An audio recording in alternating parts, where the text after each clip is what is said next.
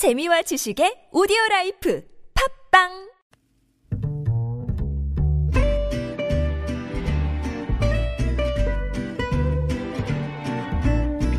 Good evening, everyone.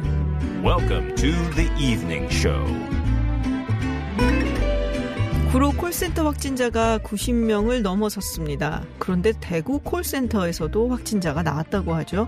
방역 당국은 콜센터 집단 발병을 계기로 클럽과 노래방, PC방, 헬스장 등 고위험 사업장에 공통으로 적용하는 감염 관리 가이드라인을 마련해서 배포하겠다고 합니다. 교육부가 개학이 연기된 3주 동안 학생들의 가정학습을 도울 온라인 학습 통합 지원 사이트 학교 온을 개설했습니다. 현장 교사 180명으로 구성한 원격 지원 자원봉사단도 꾸렸다고 하니까 직접 사이트 방문해서 도움을 받으셔도 좋을 것 같습니다. 마스크 오브제 시행 4일째죠. 오늘 아침 8시부터 마스크가 있는 곳을 알려주는 앱 서비스가 개시됐는데요. 실시간 재고 업데이트가 잘 안 되고 있다는 이야기가 들립니다. 3부에서는 현직 약사에게 직접 들어보도록 하겠습니다. 김지윤의 이브닝쇼 시작합니다.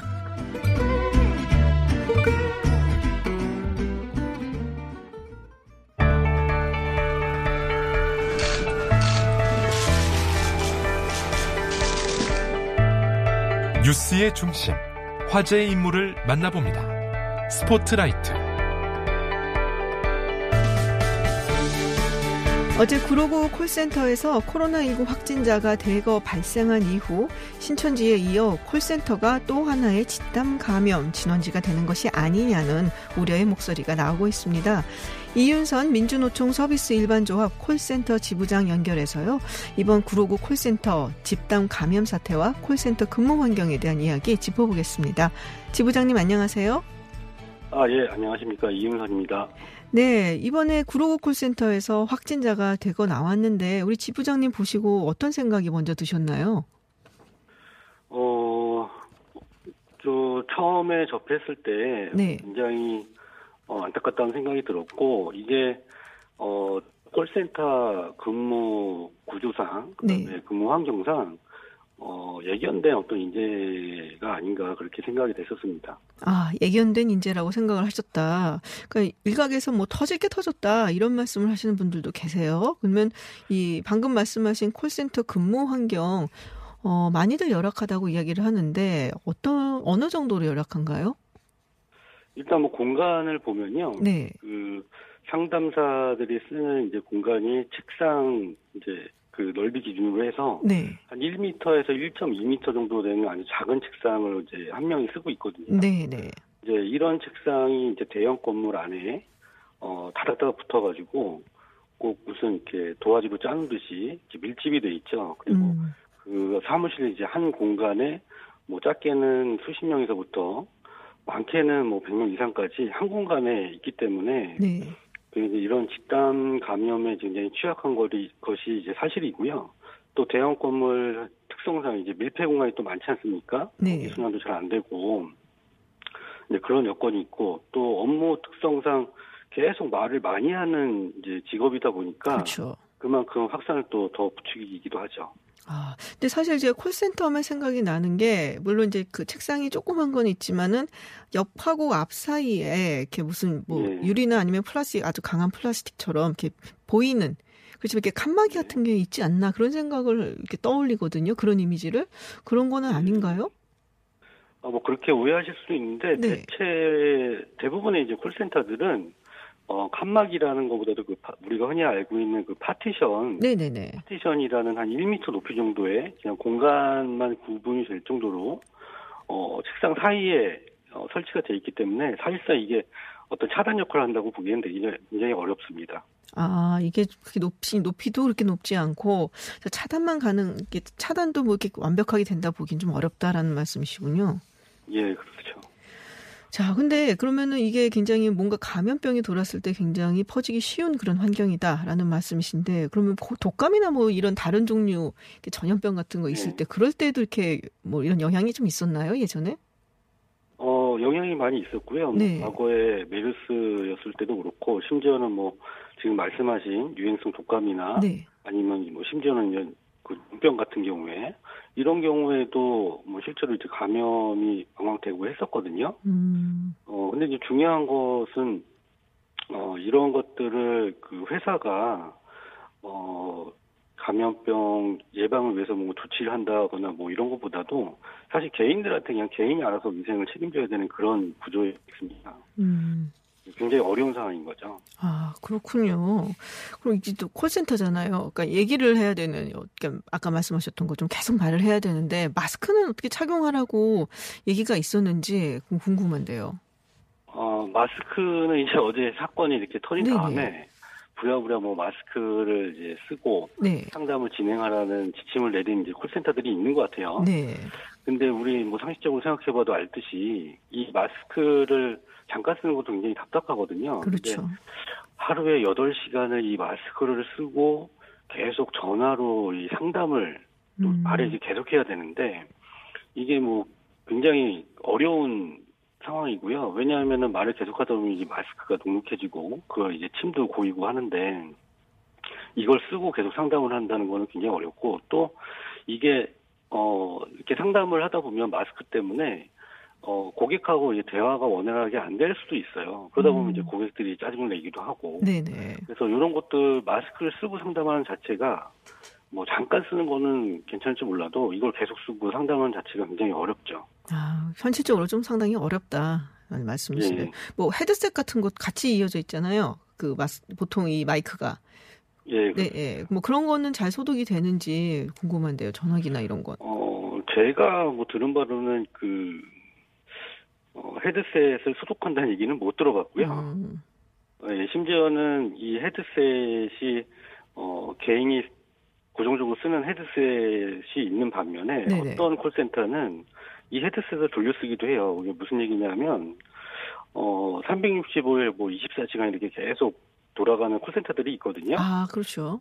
예, 이런 데 같은 경우에는 오전 주간에 근무하셨던 분이 쓰던 헤드셋을 야간 근무자가 또 똑같이 쓴단 말이죠. 아, 그렇군요. 예, 굉장히 좀 열악하고 이게 관리가 잘 안 되는 거죠. 음. 예, 그래서 소독도 안 할 뿐더러 어, 뭐 소독을 진짜 한다는 회사가 있더라도 굉장히 극소수의 몇몇 회사일 것 같고 음. 대체로는 소독을 안 하고 있습니다. 그렇군요. 사실 이게 아까 밀폐된 공간이라고 하셨잖아요. 그럼 창문 열고 네. 이런 것도 잘 안 되나요? 공기를 이렇게 순환시키는 것도 필요할 것 같은데. 그렇죠. 예. 네. 그 아무리 넓은 공간이라도 그 공간에 비해서 많은 인원들이 어, 오랜 시간 장시간 이제 일을 하기 때문에 네. 어, 왜 이제 검- 공조 시스템이 돌긴 하지만 어, 창문을 열어서 좀 때때로 환기가 필요하긴 하거든요. 근데 그렇죠. 뭐 대형 건물 요즘에 대형 건물도 보면 이제 아시듯이 이 창문이 그렇게 큰 창문이 아니고 비교적 조그만 창문이고요. 네. 이마저도 어 이제 상담하는데 소음이 섞이거나 음. 뭐 이렇게 영향이 있기 때문에 대체로 창문을 안 열죠 콘설트에서는. 아, 전화를 하는데 상담을 하는데 지금 소리가 소음이 들어가서 문을 잘 안 여는 편이다. 예, 예. 아, 이게 그러면 사실 재택근무하는 그런 회사들 요새 좀 많거든요. 콜센터는 생각해 보면은 전화만 하면 되는 거라고 생각이 드니까 재택근무를 해도 괜찮지 않을까라는 생각을 하는데요. 예. 어, 뭐 지금 어떻게 보면은 이번 코로나 사태를 뭐 예방할 수 있는 가장 큰 어떤 방책이라고 하면 이제 재택근무로 돌리는 게 가장 큰 방법이긴 한데 네네.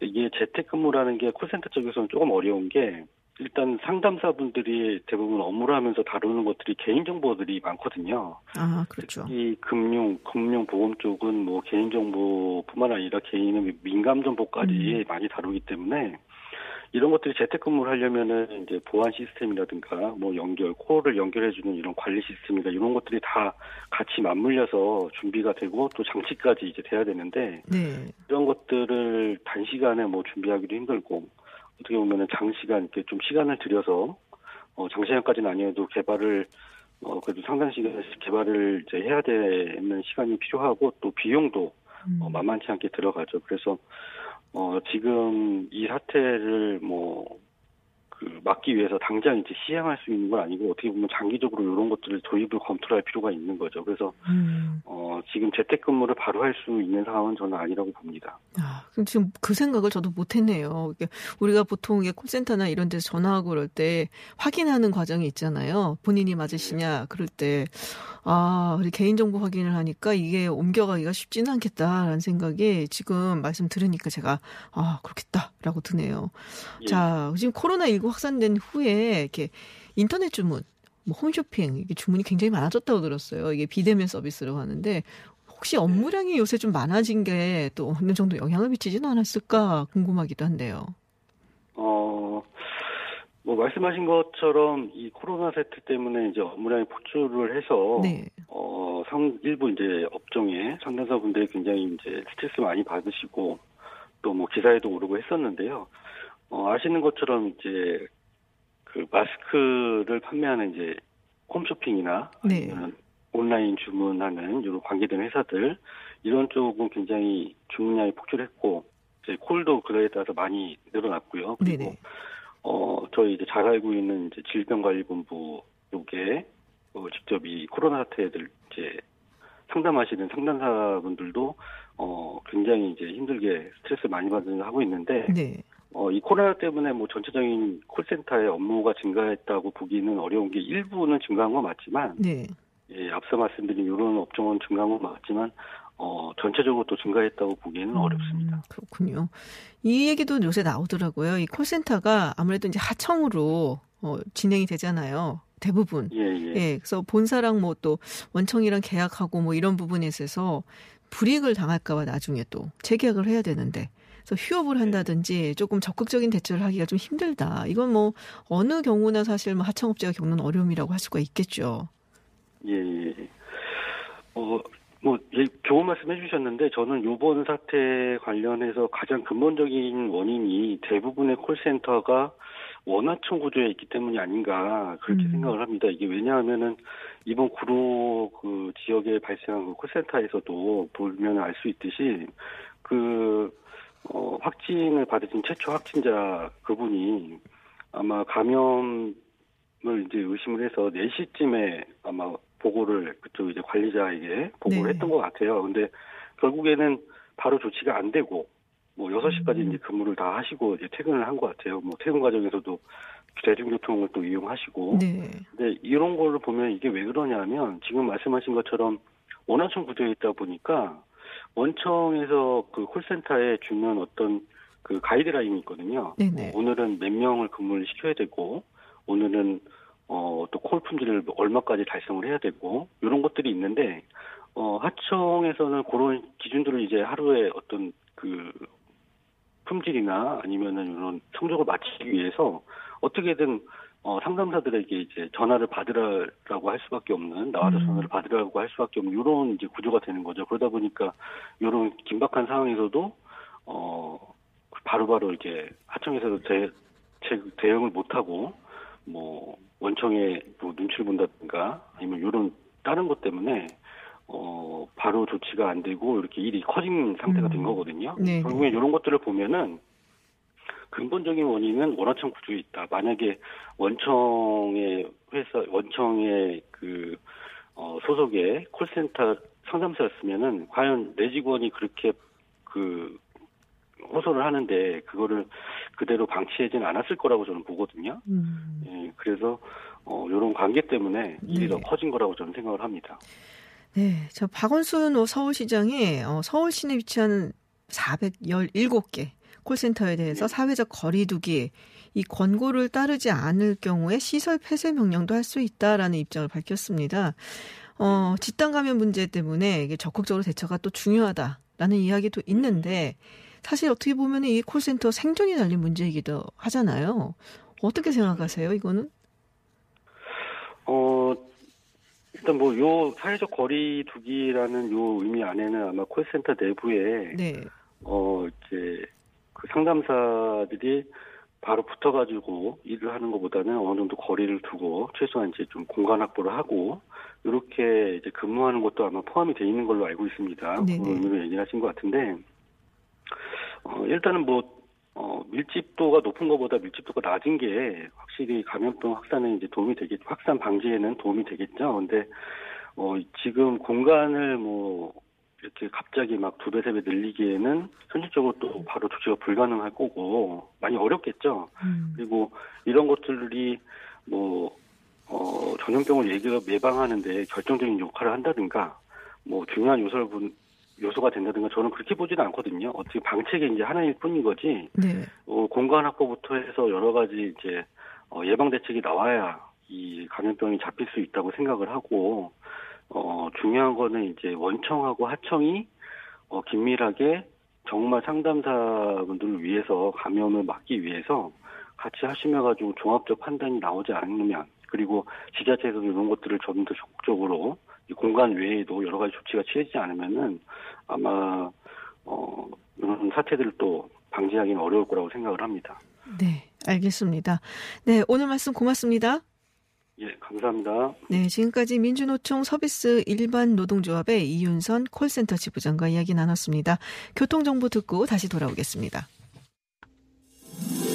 Welcome to Unfiltered. North Korea's latest. CNN was given 미국 오하이오 일본의 백색 국가 명단 should be on the air at 국내외 소식을 한 번에 들려듣는 뉴스 서울 타임즈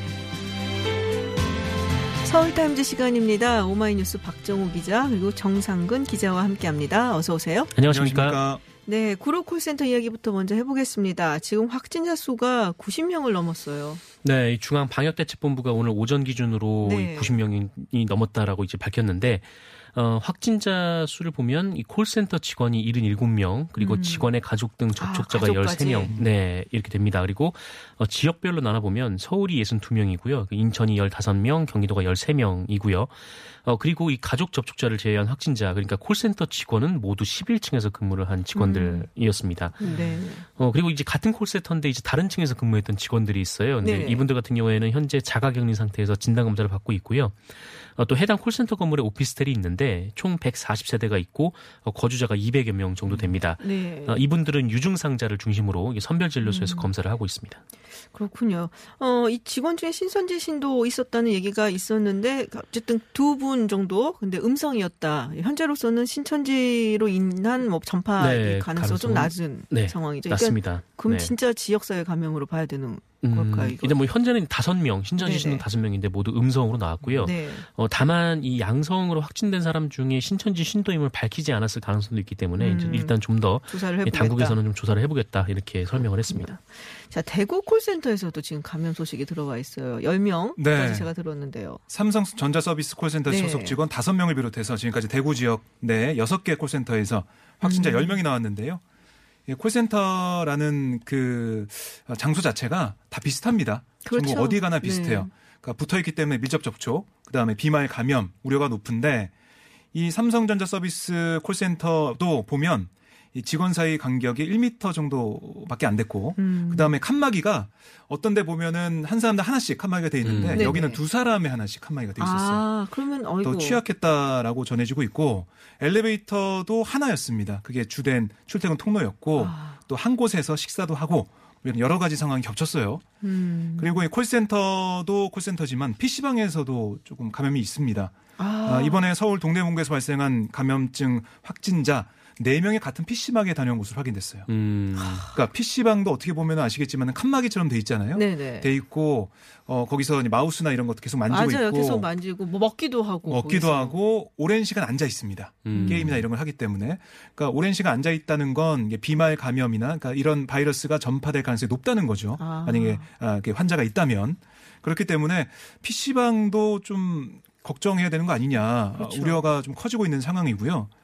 어, 그래서 뭐 정부에서는 여러 가지 대책을 좀 생각하고 있는데 뭐 노래방과 PC방, 뭐 클럽, 음. 스포츠센터, 학원 이런 곳도 콜센터와 마찬가지로 비말을 통한 집단 감염 가능성이 높은 사업장으로 좀 보고 있어서 네. 소관부처와 지방자치단체가 좀 유형별로 예방 지침 음. 뭐 이런 거 어떻게 방역할 것인지 이걸 좀 마련해서 홍보하고 실행을 한다고 합니다. 근데 뭐 지금까지 얘기가 나왔어도 주말만 되면은 그 홍대라든지 네. 이런데 클럽이 뭐 미어 터진다 그러더라고요. 음. 그래서 젊어서 좋다고 얘기를 해야 되나, 정말 뭐라고 봐야 되나. 네, 그좀 한번 취재를 가봐야 네. 될것 어, 왜 같긴 이래요? 한데 그, 그 핑계로 클럽까지 마시고 우리 박종호 기자 정말 뭐 사람들이 많은지 좀 봐야 될 것 같은데요. 갔다 오면 자가격리를 네. 나오지 말게 해야 되겠네. 예. 네. 그러니까 이런 뭐 여러 가지 대책을 좀 마련한 거 있고요. 그 다음에 아까 방역 당국의 얘기를 들어보니까 질병관리본부에 콜센터가 있습니다. 1339. 네네. 이것도 재택근무 시스템을 구축해서 운영하기로 했어요. 아. 근데 이 구축되는 시간이 걸립니다.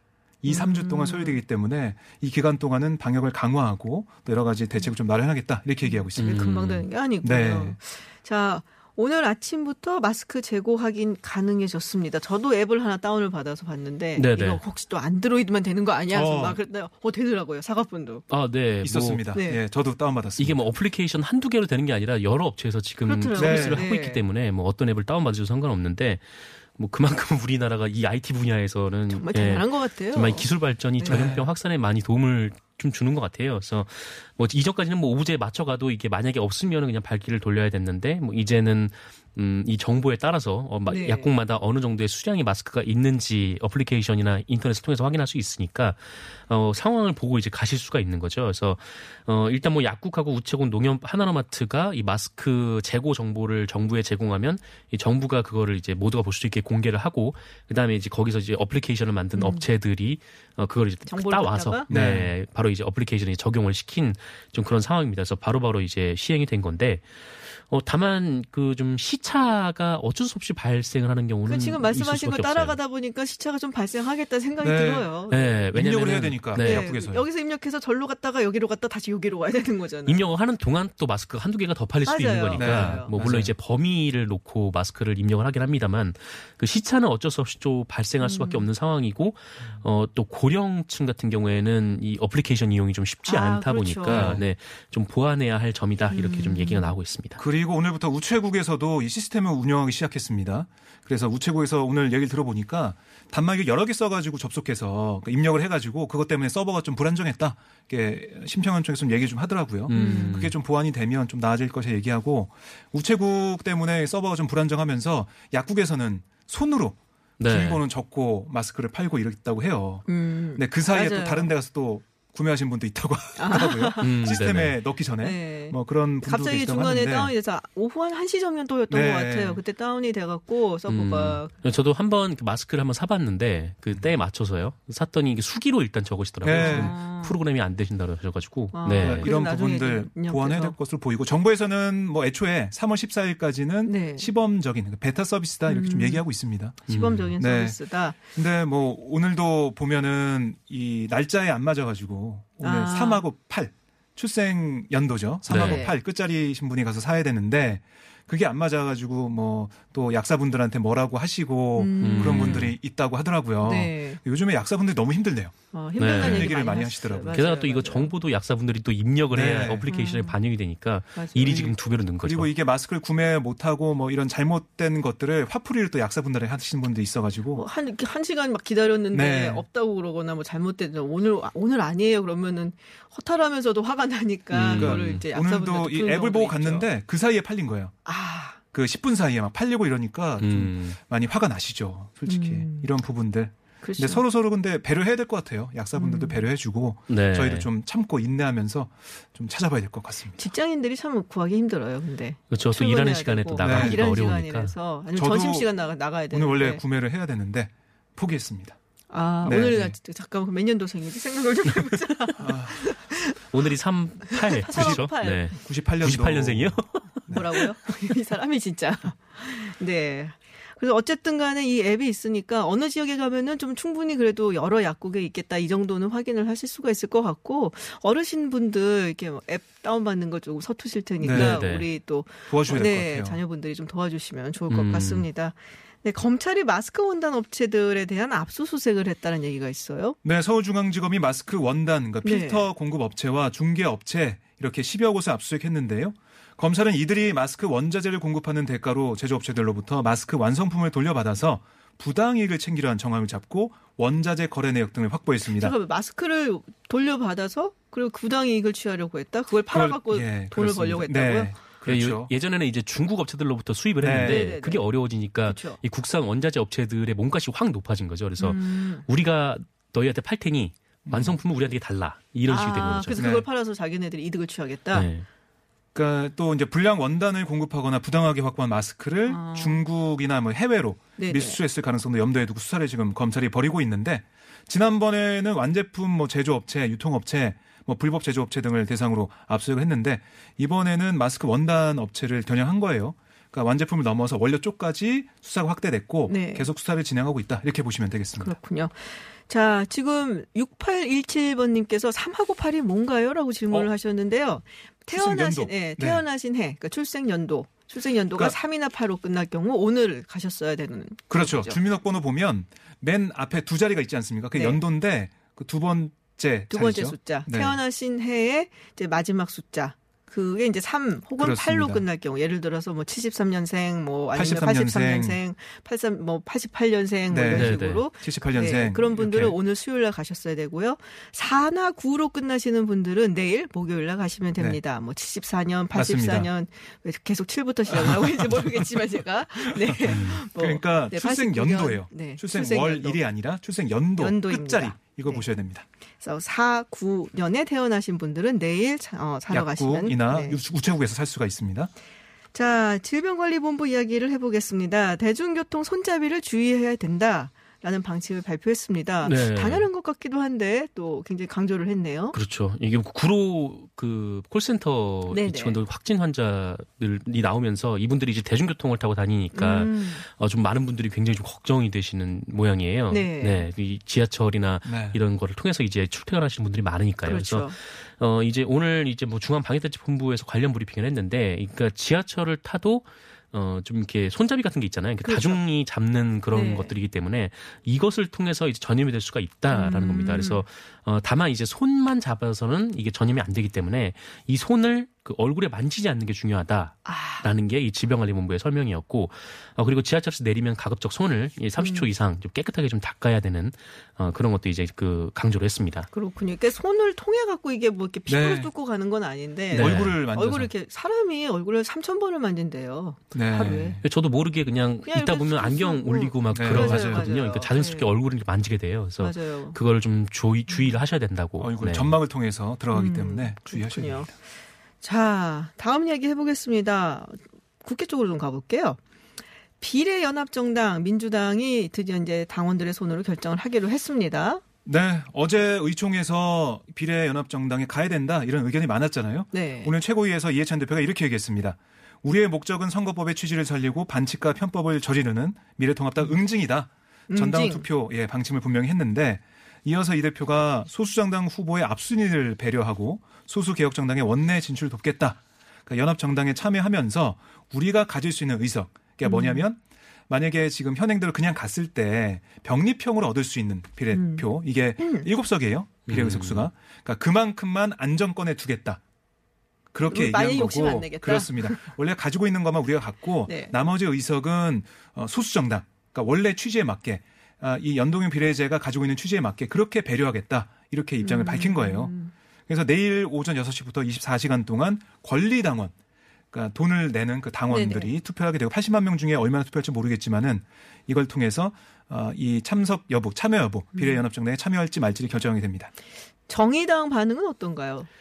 어, 정의당 반응은 네. 계속 이 비례 위성정당 비슷한 것도 용납이 네. 안 된다라고 이제 반대를 하고 있는 상황인데 뭐 마침 오늘 선대위가 출범을 했는데 그 여기서 이제 심상정 정의당 대표가 어, 이번 총선의 핵심 화두가 이제 양당 체제 극복이다라면서 어, 하지만 이 극복을 위해 만든 연동형 비례대표제가 이 양당 체제 부활을 위한 이 비례 위성 정당으로 훼손되고 있다라고 비판을 했습니다. 네. 그렇군요. 그러니까 일각에서는 정의당 당원들의 여러 가지 목소리가 있는데 왜 그걸 반영하지 않냐 이런 얘기도 있거든요. 음, 그러니까 정의당이 전국위를 통해서 이렇게 결정한 거예요. 참여하지 않겠다. 그게 아니라 전당은 투표해야 되는 거 아니냐 민주당처럼 정의당도 그렇게 얘기를 하더라고요. 음. 근데 정의당 입장을 들어보면 뭐 전당은 투표 할 수도 있다. 근데 그거는 뭐 어느 당이랑 뭐 통합을 하거나 어떤 큰 정치적인 그런 걸 결정할 때 하는 거지. 지금 이 사안 같은 경우는 정의당이 계속해서 입장을 가져왔던 거고 지지를 받았던 것이다. 정국위 통해서도 충분히 의견이 반영된 음. 거다 이렇게 얘기하고 있더라고요. 근데 민주당 내에서도 이렇게 반대하는 의견들이 있었잖아요. 있죠. 네. 네. 김혜영 최고위원 같은 경우. 네. 네. 오늘도 반대하는 입장을 냈어요. 그러니까 이게 자신의 발언 시간에 얘기한 게 아니고 최고위가 공개 발언이 다 끝난 다음에 네. 그러니까 최고위 회의를 보면 이해찬 대표부터 이인영 원내대표 쭉 그 최고위원 득표 순서대로 이야기를 합니다 음. 한마디씩. 돌아가면서. 네네. 근데 자신의 순서에 얘기하지 않고 마지막에 최고위가 끝날 무렵에 발언하겠다. 마이크를 잡고 얘기한 거거든요. 음. 그때 자신은 어, 연동의 비례대표제 도입을 주도한 정의당이 어, 참여 반대 입장을 밝히고 있기, 때, 있기 때문에 민주당의 참여는 명분이 없다. 민주당의 연합정당 참여로 상당한 민심 위반이 우려된다. 아, 민주당에 대한 지지가 연합정당으로 이전된다는 보장이 없다라고 지적을 했습니다. 음, 그렇군요. 반대해야 된다 이런 건데 음. 그랬더니 이 발언이 그러니까 최고위가 끝난 다음에 이 발언을 정리해서 기자단에게 당에서 메일을 보내줘요. 그러니까 그걸 뭐 기자도 기사를 쓰고 뭐 이렇게 하는 건데 거기에는 이 발언이 빠진 거예요. 어, 왜요? 그러니까 왠지 궁금하잖아요. 기자들이 그렇죠. 물어봤어요. 어 이건 뺐냐? 반대한다고 뺀 거냐? 이렇게 물어봤는데 그러니까 민주당 입장에서는 그게 아니다. 아, 이 발언이 끝난 다음에 소병훈 그 회의를 사회를 봤던 소병은 제2사무부총장이 개인 의견이냐 물어봤는데 개인 의견이라고 해서 최고위 공식 그 발언을 뺀 거다. 발언 정리해서 뺀 거다라고 음. 얘기했어요. 근데 기자들이 어뭐 그게 아니라 발언했는데 왜 이게 공식 발언이 아니냐 뭐 이런 얘기가 음. 계속 있다 보니까 나중에 다시 이 발언을 넣어서 다시 김영 최고위원의 발언을 넣어서 이메일을 다시 보냈습니다. 그렇군요. 이런 해프닝이 있었어요. 네. 뭐 그만한 결정이 나겠죠. 네, 그때 가서 다시 한번 이야기를 나누도록 하고요. 어, 일단 미래한국당 이야기부터 먼저 할게요. 어, 김재철 전 MBC 사장 그리고 체육계 미투 1호로 통합당 인재로 영입됐던 김은희 코치 어, 공천 배제했다라는 얘기가 있습니다. 비례대표 공천 이야기가 나오고 있는데 왜인가요? 어, 이 미래한국당의 이제 공천 배제 기준들이 몇 가지가 있는데 네. 뭐 여러 가지 중에 이 타 정당 공천 신청자 및 탈락자 네, 이게 아. 들어가 있어요. 아, 근데 김재철 전 사장은 미래통합당에 공천을 신청했다가 컷오프가 됐기 음. 때문에 그러니까 타 공천 타 정당의 같은 거 아니었나? 공천 신청자에 해당한다라는 다른 거죠. 정당입니다. 네. 어, 그리고 이거 이제 김은희 전 코치도 마찬가지인데 네. 어, 그런데 좀 황당한 게 이 김은희 전 코치가 이제 황교안 대표의 영입 인사이거든요. 근데 이 지역구에서도 탈락시키고 비례에서도 탈락시킨 그러니까 뭐, 좀뭐 그런 상황이에요. 그래서. 뭐 영입을 안 하니만 못한 상황이 음. 돼버렸는데 어, 지금 뭐 황교안 대표하고 한성규 대표가 뭐 이견이 있다라는 보도가 지금 음. 나오고 있는 상황입니다. 그래서 어, 통합당에서는 뭐 한국당 창당 취지에 맞게 뭐 통합당의 인재 위주로 뭐 추천해야 된다 뭐 이런 입장인 반면에 한국당이 사실상 지금 독자 노선을 걷는 거 아닌가 좀 음. 이런 얘기도 좀 그 나오고 있습니다. 있더라고요. 예, 한성교 대표가 어, 물론 이제 저쪽에서 이야기들이 나오겠지만은 나는 마이웨이 가겠다 뭐 이런 얘기들을 네. 한다 뭐. 소문들이 있기는 하더라고요. 그러니까 황교안 네. 대표 논의하지 않고 뭐 오늘 안철수 대표를 만나러 가겠다 이런 얘기도 했고 음. 그리고 공병호 공관위원장 자체가 통합당과 상의 없이 선임을 했거든요. 네. 음. 그런 부분도 있고 박형준 혁통위원장도 사실은 황 대표가 아, 비례대표 권유를 했는데 그걸 한성교 대표가 받지 않아서 뭐 그만 음. 어, 두게 됐다 뭐 이런 음. 얘기도 있고 여러 가지 얘기가 있습니다. 아까 음. 방금 나온 얘기 중에 네. 그 한성교 대표가 안철수 어, 대표 지금 만나려고 네. 만났는데 가는 건가요? 내일이나 모레쯤 대구로 내려가겠다는데? 아, 연락을 시도하고 있다고는 했는데 네. 안철수 대표가 거부하고 있습니다. 사실상 음. 뭐 자신은 바쁘다. 음. 지금 정치적인 일정을 할그 여력이 없다라고 얘기하고 있고 그다음에 이 중도 보수의 실용 노선의 길을 가겠다라고 얘기하고 있거든요. 음. 사실상 거부 의사를 밝혔습니다. 한성규 대표는 계속 러브콜을 보내고 있는 거죠. 만나자. 만나서 음. 이 자유 시장 경제, 자유 민주주의 자체가 이게 중도의 길이다, 실용의 길이다. 우리가 같이 하는 게 맞다. 뭐 이렇게 주장을 하고 있어요. 어떻게 보면 미래 한국당 같은 경우도 민주당이 연합정당에 참여하게 되고 이렇게 하면 좀 비례 의석수가 위협을 받거든요. 당연하죠. 그렇죠. 그렇기 때문에 아, 국민의당과 합쳐가지고 좀 더 중도 외연을 열- 넓히고 싶다 이런 입장이 있는 거예요. 근데 그것도 좀 의아하긴 하죠. 사실 어 일종의 이제 위성 정당으로 지금 보이고 있는데 어 그런데 위성 정당의 대표가 이 본 정당의 대표를 제치고 안철수 전 대표를 네. 만나겠다라고 얘기를 한 것 자체가 좀 의아한 좀 그런 상황이기도 합니다. 심지어 그런 얘기도 했던데 자기 대표직 줄 수도 있다. 네, 네. 안철수 그런 대표한테 얘기까지. 그런 얘기까지 하겠다라고 얘기했는데 뭐 안철수 대표가 연락 오면 바로 내려갈 그런 상황이고요. 근데 아까 뭐 불화설 얘기했지만은 오늘 한성교 대표가 기자들과 만나서는 그런 불화설 아니다. 아, 그런 아, 불화 지금 없다. 불화설이 누구랑 불화는 거예요 지금? 아, 야, 황교안, 황교안 대표, 대표하고 예, 불화 불화설. 없다. 네네. 아, 이게 자영당 시절 영입된 인사들의 불만인 것 같다. 이렇게 음. 해명은 했는데 기자들이 볼 때는 불화가 있어 보여요. 좀 더 취재를 해봐야겠습니다. 네. 네. 알겠습니다. 서울타임즈 여기까지 듣도록 하겠습니다. 오늘 말씀 고맙습니다. 고맙습니다. 네, 고맙습니다.